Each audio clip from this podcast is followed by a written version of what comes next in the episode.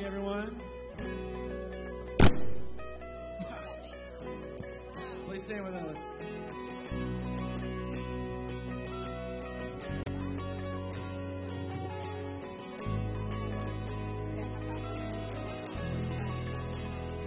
God is able.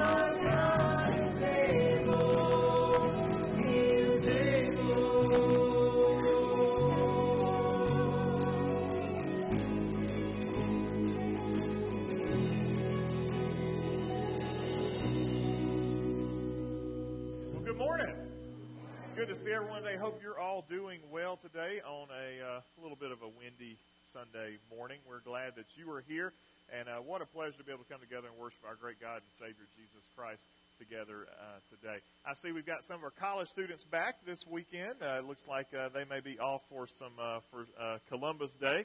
Uh, so it's good to see you guys back with us this morning. Uh, hopefully you're able to watch online uh, during uh, when you're when you're away at school. We've got it live on Sunday morning, so hopefully you're able to catch that. Uh, but we're glad to have you live and in person here today. Let's take a moment to greet each other. If you see someone you don't recognize, go say good morning, and we'll continue to worship together here in just a moment.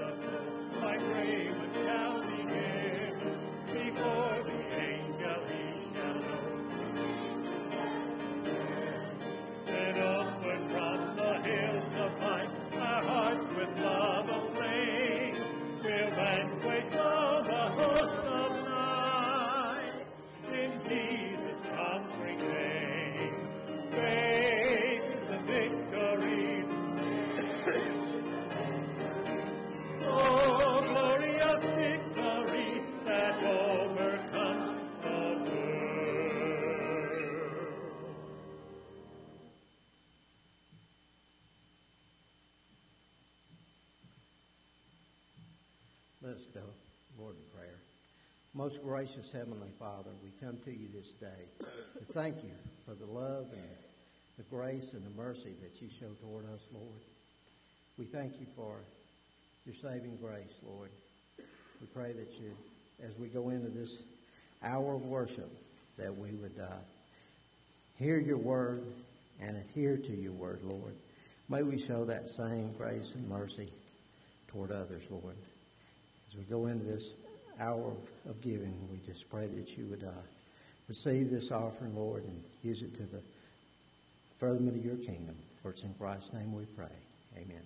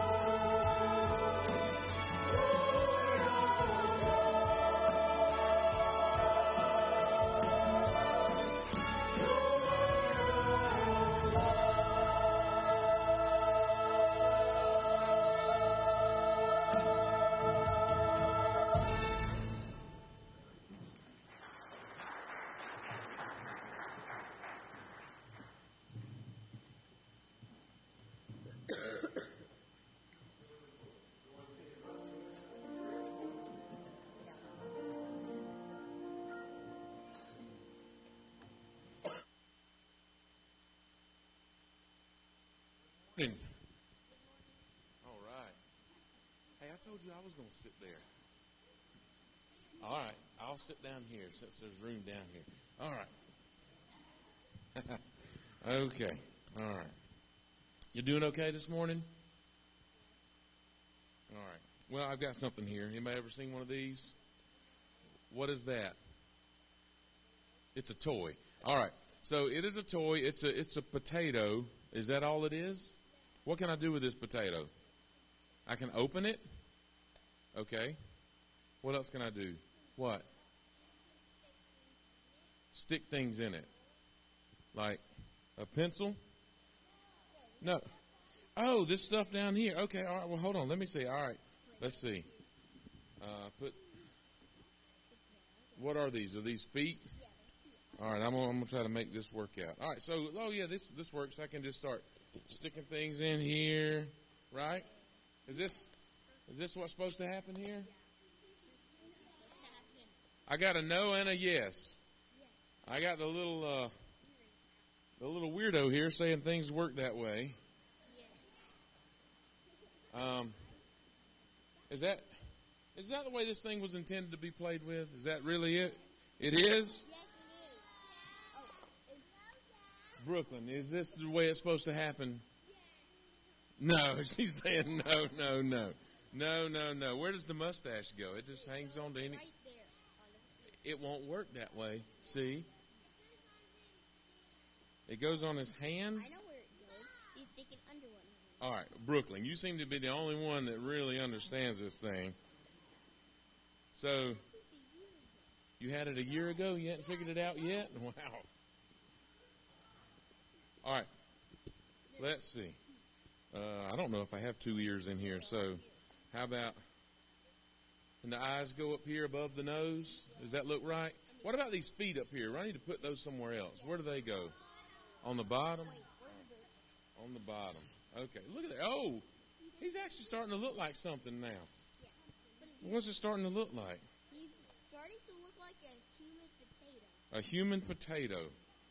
Oh, boy. Oh, looks like what? British. Of. A British potato? I think they call those chips.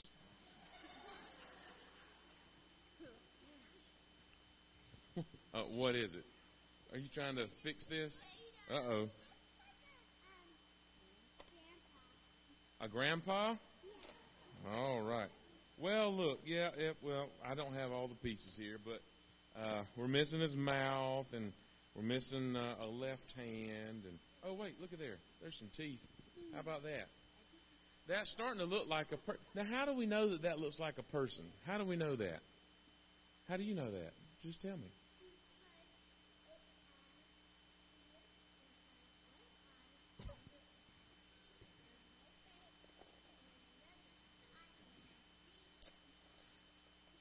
So, a face. I mean, a, a, a watch has a face and arms, but does it look like a person? Oh, I didn't mean to trick you like that. Um, but yeah, look, listen, it looks like a person. You know why we think it looks like a person? Because we've seen people before, haven't we?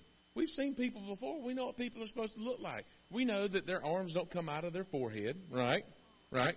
We know that their feet don't go on top of their head, right? Right? We know these things. We know the relationship of these body parts of this potato head here because, well, we've seen people before. We know how those relationships uh, of this toy, it's really like a puzzle that you put together. We know the relationships of all these pieces in this toy, right? The left hand goes on the left side, and the right hand goes on the right side, and the mustache goes under the nose. Well, Josh, you're in the third grade. You figure out your left from your right. Okay? And we know where the eyeballs go because we've seen that kind of thing before. And we know the relationship of the pieces of Mr. Potato Head. But listen, listen. In life, we have other types of relationships. Okay? We have relationships with siblings. Anybody have a sibling here? Yeah. Anybody have anybody have parents here? You have parents? Yeah, you have parents. You have relationships with parents. You have relationships uh, with school teachers. And listen, the Bible tells us the Bible tells us how those relationships are supposed to work. right? It tells us how to live in relationship with one another. There's other relationships that you guys don't have to worry about too much right now, like husband and wife, boss and employer. Okay, listen. You just just your dad, just a relationship with your dad. So listen, you have relationships with moms and dads and siblings and friends and teachers and pastors and you have all these relationships. Are you listening? Listen to this. Listen real careful. The Bible, where did my Bible go? Among other things, tells us how we are to live in relationship to one another. How we are supposed to get along with other people in our life. And we would do well to do that. Or what might happen is instead of a relationship that looks more like it's supposed to, our relationships start to look like feet on heads and arms coming out of our face, right? We don't want that. We want good relationships in our life. So let's strive to understand what the Bible has to say about those relationships and then live our life according to God's Word. Let's pray. Father, thank you for your Word. Thank you for all that it teaches us.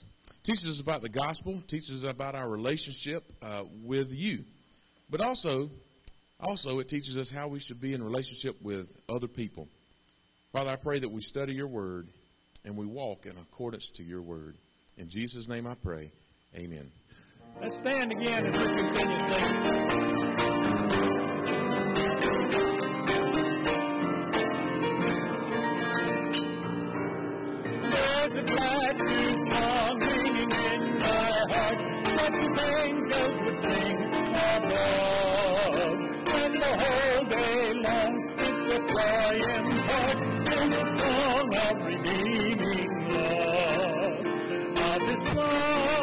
Love I shall ever sing, still above.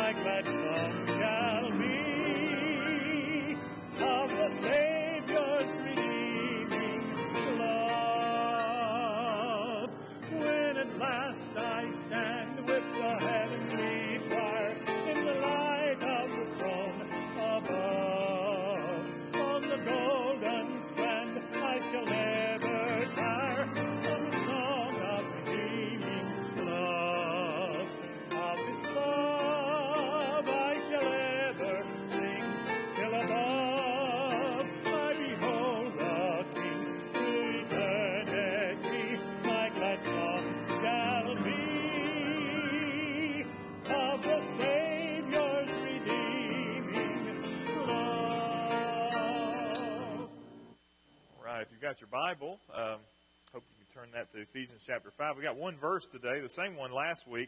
Last week I said I was preaching an introduction to about a five hour sermon, and so since I can't even get out of the first verse of our text, uh, you see why this is going to take so long. But uh, Ephesians chapter 5 verse 21 says this, submitting to one another out of reverence for Christ. We're going to be there again today, but uh, let's pray together as we get started. Father, thank you so much for your word. Thank you for the call of submission to one another. God, I pray that we might understand that better and practice it more fully. In Jesus' name we pray. Amen. Thank you. Be seated. Uh, I put this on the screen here. This is very important. Um, today, there was a question about weather, and it didn't help that the county EMA director yesterday said that don't go to church today. We'd rather you not. Uh, stay off the roads. Uh, I wanted to say, you worry about running your government, I'll worry about running my church. But uh, in the event that weather does cause issues, we're approaching the winter season. Uh, make sure that you are signed up for this uh, so that if there's any kind of urgent matters that come up, anything uh, weather related, any kind of uh, any anything you need to know about that we can fit into about a hundred characters or less, make sure that you've signed up for this. If you didn't get a message this morning that said normal schedule, then you're not signed up for it. Okay? That's how you know. You, you should have gotten a message this morning that said normal schedule. Uh, sent it a little after 8 o'clock. Uh, so make sure that you are signed up for that. We don't spam you, I promise. I'm not going to send you a text message that says, hey, don't forget, uh, don't forget to bring your tithe check on Sunday. I'm not going to do that to you. Uh, but uh, but please, we just use that for emergencies, for schedule changes, things like that. If uh, if the weather had been uh, a little more sour today, then we would have probably had to make some schedule changes. The power's out, we can't have Sunday school, those sort of things. Just please make sure you're signed up for that. If you ever have been signed up and you've you've uh, to other services that use that same number and you replied stop to stop their service, it also stops ours. So just remember that that if you sometimes we go to some events use the same service and you stop that, it stops all of it. So make sure you sign back up. If you don't know, do it anyway and you won't get double notifications, I promise. Anyway, last week I invited you to consider that we live in a culture that has a particular difficult time understanding the idea of submission. Last week was a lengthy introduction to a, a long set of teaching here on the end of Ephesians chapter 5 and the beginning of Ephesians chapter 6. So we're going to try to get into the meat of this a little bit more today. This problem isn't just true in marriage. We see this trend in all sorts of social structures. There's almost uh, an anticipated rebellion of children against their parents when someone starts to express a, a, an anxiety that their 16, 17, 18 year old is having struggles. Other people just say, yeah, they're at that age. They're at that age. It's almost anticipated. We are seeing a pervasive sense of selfishness and disrespect from our society at large. We see it everywhere uh, today. A couple of months ago, I challenged you to heed the Apostle Paul's words about how we speak, making sure that our speech is appropriate for uh, the gospel that we are so indebted to. But for many today, the word submission may as well be treated as a four letter word. When we consider the Apostle Paul's words in chapter 5, verse 21, we find that submission is not some sort of theological method for a patriarchal society to keep the ladies in check. We actually find that submission is the standard character of all of our Christian relationships. It's not something simply for the patriarchy as is communicated today. I shared with you last week that my working model, my working concept of submission is this submission occurs within the boundaries of God's established structures and God's established laws. Submission occurs within the boundaries of God's established structures and God's established laws. Well, what exactly do I mean by that? Well, well, the first thing we mean here is that submission does not create an absence of leadership. Submission does not create an absence of leadership. You can imagine a culture where everyone submits equally to everyone where no decisions can ever be made, where no leadership ever happens. And so biblical submission does not create an absence of leadership. Likewise, biblical submission does not cause us to do things in submitting to others that goes against our biblically informed consciences. If a husband asks his wife to do something that goes against her biblically informed conscience, then of course that the end of submission is reached. If an employer asks an employee to do something that violates his ethics and his conscience, then submission is, of course, uh, ended there. If a child is asked by his parents to do something illegal or immoral, of course, the child cannot submit to those requests. Biblical submission occurs within God's structures and God's laws. And So that's our standard. But we know we don't really live up to that standard we know if we're really honest with ourselves, we generally reject submitting to other people. There, there is a, there's a general aversion to that call upon our lives. Wouldn't we all much really rather just go on our own way and do our own thing after all? Isn't it easier to just do what you want to do and go where you want to go and eat what you want to eat and say what you want to say rather than having to worry about what other people think, say, want, or to do? Well, here's the reality. This has been our problem from the very beginning. We've always wanted to go our own way, do our own thing, ignore the authority that has been placed upon us. Remember our friend from last week. Now, I said last week, if you weren't here, that uh, they kind of used a, an alien coming from a different from a different planet to land here. That, that how would we explain marriage to, to, to this guy? The only thing he knows about marriage is is what he's been able to learn from intercepting our television and reading our internet. That's all he knows. But he understands that Christians may have a different understanding of, of how marriage and these relationships work. And remember last week I said that he's not really a space alien, he's really a representation of our confused culture. Because we live in a world that's very much confused over these matters. There, there's no clear message on these matters that's being communicated today.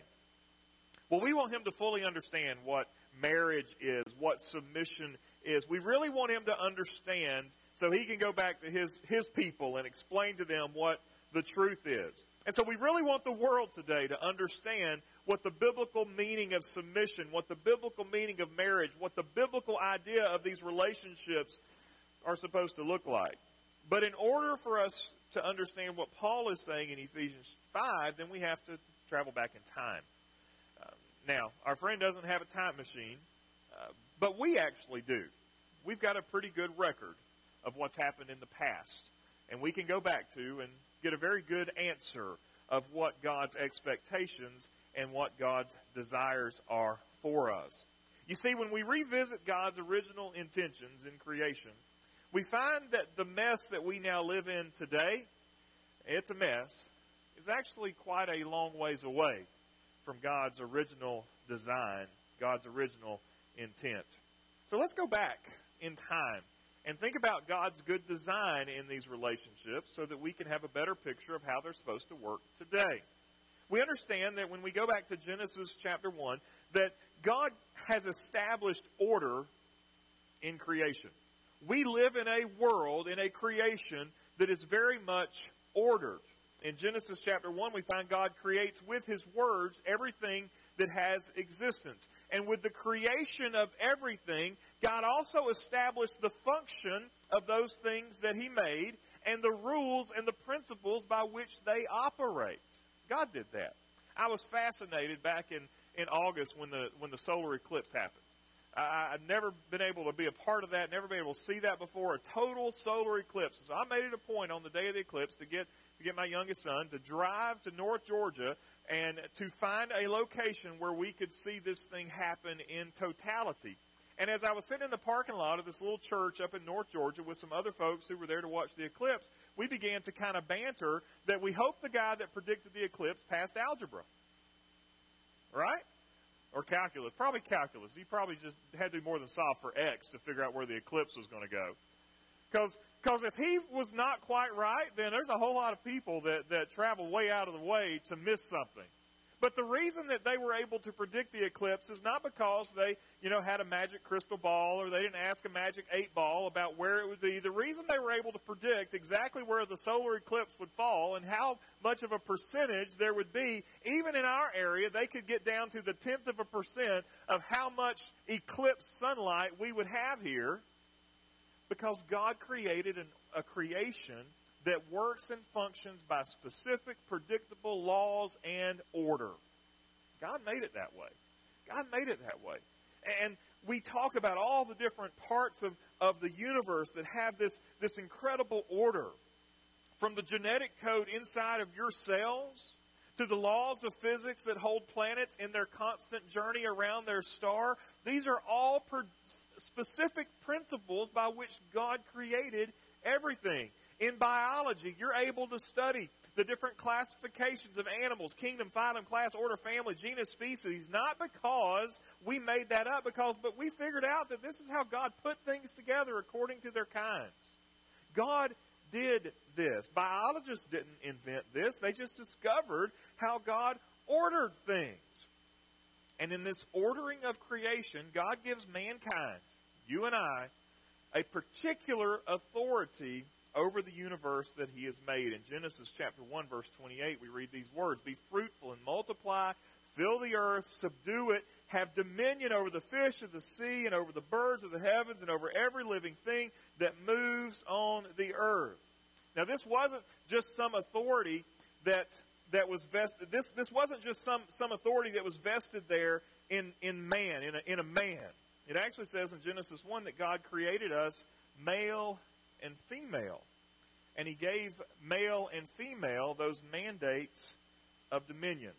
You see, in God's order, humans, male and female, are to exercise wise stewardship and dominion over the rest of creation. There's no idea that, that, that a, a male is superior to a female in God's instructions of exercising dominion. As a matter of fact, if you read what God says in Genesis chapter 1 here, be fruitful, multiply, and fill the earth, that's a two person job. Okay? It's a two person job. You can't get that with one person. It requires two. This is very important. You see, we are living in a world today where, where those who are opposed to this try to paint this picture of, of patriarchy where, where men are where men are more important or, or, or where men communicate that they're more important, and you don't see that in the biblical order. You don't see that at all. You see unique callings, you see unique responsibilities, you see unique structures, unique design. Because secondly, we understand that God has established order in human relationships. See, in Genesis 1, we get the full picture, but in Genesis chapter 2, we have more light cast on the significance of the husband wife relationships. One of the first jobs that Adam has is to name the animals. Now, it wasn't just to test his creativity to see if he could come up with interesting names like hippopotamus and walrus. It wasn't just to see if he could he could come up with names for all those different animals. The reason Adam was was charged to name those animals because it established his authority over them. In the Bible, when someone is named by someone else, is it, it is an establishment of authority. When I name my children, I'm establishing my authority over them by giving them a name. When the apostle Paul was Saul, his name was changed to Paul. God changed his name to reflect the, his change, and that now he's a servant of Jesus Christ. There's a change of authority there. At the same time, when Adam went had the list of animals there, it demonstrated that there was nothing created that could do what he was called to do. There was nothing in that lineup of critters that was able to fulfill this mandate of dominion, of stewardship over creation. Now, I'm sure that Adam realized that some animals were better than others. For instance, when the dog came by, I'm sure the dog was wagging his tail and jumped up on Adam and gave him a big sloppy kiss. And Adam thought, well, that's a that's a good animal to have around. When the cat came around and looked at him through judgmental eyes, probably wondering why God chose Adam instead of the cat, Adam probably said, I better watch those guys. But when all was said and done, when everything was taken care of, Adam came to the realization there's no suitable helpers in this lineup. There's good pets. He didn't know it yet, but there'd be good eats, but there was no suitable helpers available. Well, what happens next is Adam has surgery. Adam has surgery. God says in Genesis 2:18, it's not good that man should be alone. The first not good that God says is that man is alone, and so God says I'm going to make a helper fit for him. And throughout this chapter God consistently calls Eve a helper.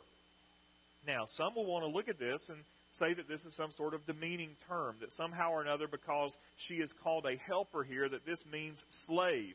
If modern feminists had their way, then they would picture this as Adam being Jabba the Hutt and Eve being Princess Leia with a chain around her neck. That's how they want to communicate this. But that's not what helper means. Helper is actually a very respectable title. It's a title that God even uses for himself repeatedly. In the book of Psalms, chapter 121, verses 1 and 2, the psalmist says, I lift my eyes to the hills. From where does my help come? My help comes from the Lord. My help comes from my helper who made heaven and earth. In Psalm 54, verse 4, it says, Behold, God is my helper. The Lord is the uplifter of my life. And so we need to recognize that within the, within the order of the Christian home, of the home as God has established it, He has given an honorable title of helper to the wife, which is not dishonorable as it seems to be communicated today. That's our reality. And we should be communicating it thusly. Well, the problem is that in chapter 3, we encounter the fall. And the fall represents a total inversion of the order. The fall is where the feet go on the head and the lips go on the bottom and the arms stick out in the middle. It's a total inversion of the structure that God has intended. How so? Well, first of all, an animal exercises dominion over the human. The serpent was the craftiest animal there, and the serpent deceives the human, manipulates the human, in fact, exercises dominion over her. Eve exercises authority over her husband. Oh, just take and eat this. This is this is okay. This is good. And Adam doesn't do anything except sit on his backside and let the whole thing transpire. It's a complete inversion of God's call upon humans to exercise dominion over creation, to exercise wise stewardship over it. It's a complete undoing. And this is important. We need to constantly be reminded of this. We need to constantly be remembering this because this is where the damage to the marriage relationship started. This is where the damage began. All of this started right here in the Garden of Eden. And all of this has started because we, we've tried to repair the damage for thousands of years. Here's the thing. Our secular culture wants to run absolutely roughshod over everything that's established in these chapters. Our culture wants to run roughshod over everything that God establishes in these chapters. Don't believe me? The transgender movement is a rejection of God's declaration that He created us with distinct characteristics that make us male or female. That's what that is. God made them male and female. Well, let's see if we can change that. Let's see if we can upend that and undo that and make it so that that doesn't matter anymore. The redefinition of marriage is a rejection of God's call for a man to leave his father and his mother and hold fast to who? His wife. And they shall become one flesh. When you redefine marriage and make it something else, this doesn't work anymore. It doesn't work anymore. And we see that redefinition coming through through no fault divorce as well as through the movement that we've recently had to deal with in our own country today. Abortion is a rejection of the sacred nature of human life that's been created in the image and likeness of its creator. That's what this is. All of the problems that we are dealing with today in these, in these matters exist because we as people are constantly trying to upend and undo what God has established from the very beginning. And it goes beyond just our relationships with one another. The radical environmental movement is a rejection of God's command to exercise dominion over creation. There are people in this movement that say that people are cancer on the earth and we should treat people like we treat cancer and eradicate them from the face of the planet. There are people who believe this. Lots of people who believe this and practice it. Animal rights activists are rejecting against man's authority over the animal kingdom and thinking that they should give personhood rights to animals. There are lots of people who think this way. And liberalism is just a rejection of common sense. I just added that. All of what is wrong today stems from man's attempt at self rule apart from the structures and laws of God. What's wrong today? Is we just think we can do it better. We just think we make we can we can make it better. We can take what God established and we can make it better. And if we haven't learned, we break everything we touch. remember when I was a little boy and I'd go into those those stores uh, that that my mom liked to go into, and there were always things that were on shelves that were always dangerously close to where my eye level and hands could reach. And I remember my mom holding tight to my hands when we went into those stores because she knew that as a little boy that I would love to reach up onto those shelves and grab those shiny things that would frequently not last not stay on the shelf but would be in my hands and the next thing I know those shiny things would be busted on the ground because I dropped them. And I remember my mom just saying, "Don't touch, don't touch, don't touch." But we are just like that. When we, when we walk in, we touch things and we break things that we touch. We are not capable of self-rule because we are so corrupted from the fall. You see, when man attempts self-rule, it's guaranteed to end in a disaster. Here's the problem. You ready? The disaster may take a few generations to show itself.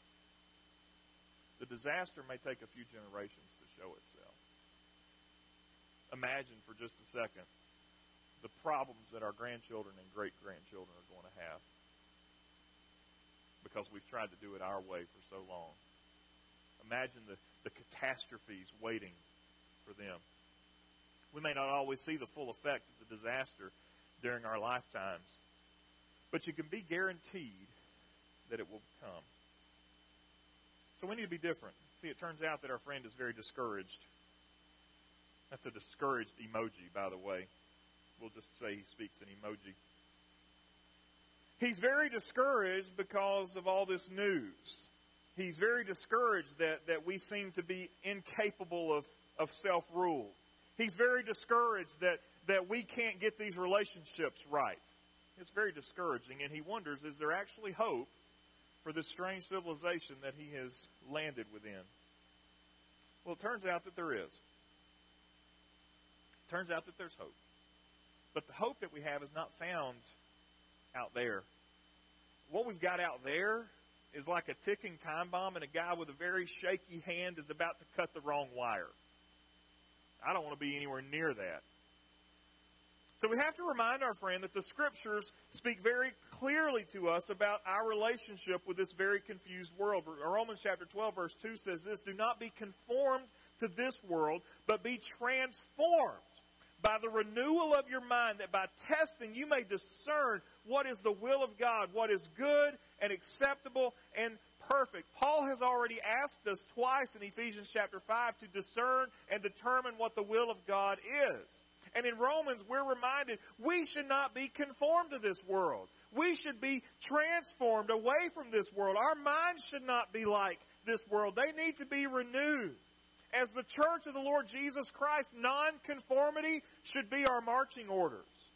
You see, nonconformity today is, is treated as if it's some sort of New Age rebellion against, uh, against authority.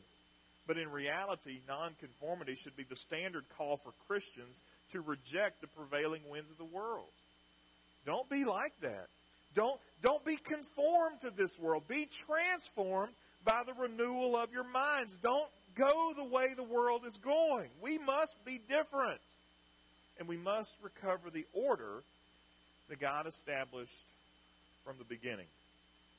In our marriages, the Christian home, the Christian marriage, we've got to recover the beauty of submission and sacrifice. That's a beautiful call. Wives, submit to your husbands as the church submits to Christ. Husbands, love your wives as Christ loved his church. I can't think of a more beautiful relationship than that. When it when it's worked out in in real life, what a beautiful relationship that is. In our families, children must learn the honor of this uh, the honor of obedience, while parents labor to raise godly children through sound and loving discipline and instruction. We have to. We have to. In our work relationships, employees must, must honor their employers, while Christian employers demonstrate kindness and benevolence to those under them.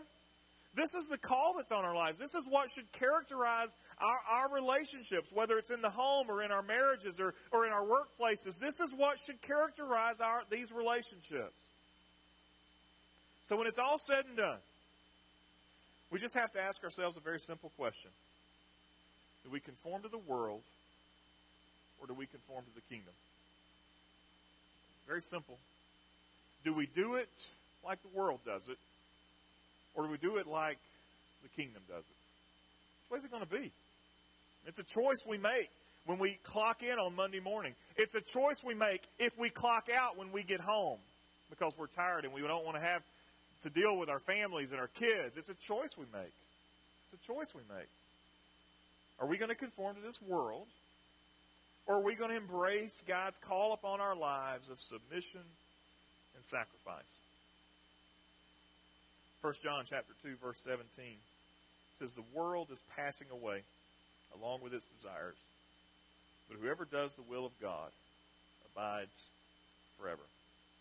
You see, we can clearly identify the stuff of this world. And the Bible speaks over and over again about the stuff of this world. But I think it's time for God's church stop toying with this stuff and resolve in our hearts.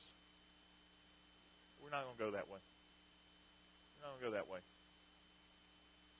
I love Joshua. I love the book of Joshua. But I love Joshua as a leader, and I love at the end Joshua's parting command to the Israelites. You guys choose today. Which way you're going to go. You got to choose. I can't choose it for you. I can't drag you along kicking and screaming. You got to choose which way you're going to go.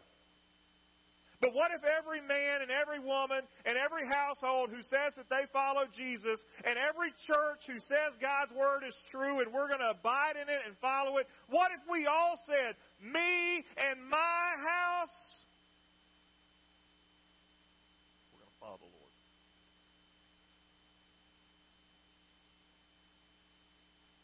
And suddenly those words that are so offensive to the world really aren't all that offensive to us. In fact, we embrace them because they model for us relationships as God designed. So this is what's wrong. This is what's wrong. We can go back from the very beginning and we can identify where the error was in, was injected into our thinking. We figured it out. We know that we live in a world that's out of order. We know. We live in a world that's broken. The guy wants to change that. Isn't that good news? Sometimes it's easy to bar the windows and doors, hunker down, and hope that they just don't come in. As long as they don't come in, we'll be okay. But the reality is, is that the world knows it's broken. All these people that are pursuing alternative lifestyles, looking for hope and fulfillment and satisfaction, they're not finding it because it's not real. It's an illusion. It's not something that they will ever find. But as God's people, we know where it is. We know where to look for it. We know where to find it. And we better know how to share it with others.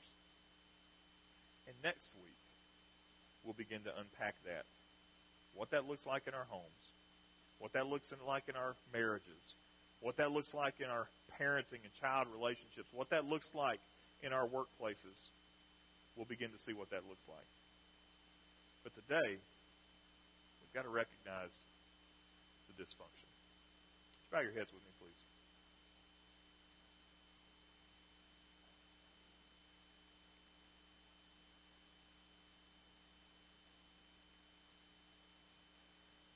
I would invite you today that if you've not given your life to Jesus, if you're still trying to do this on your own, go your own way, self rule is going to lead you straight to hell.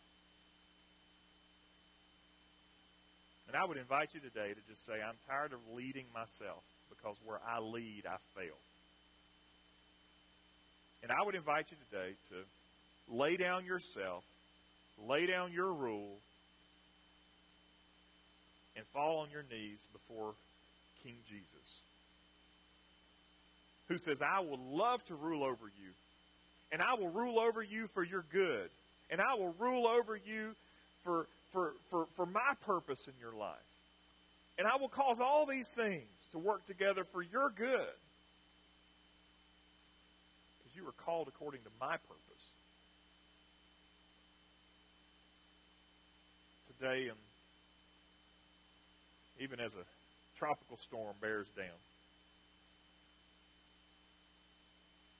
would you lay yourself down and give your life to Jesus?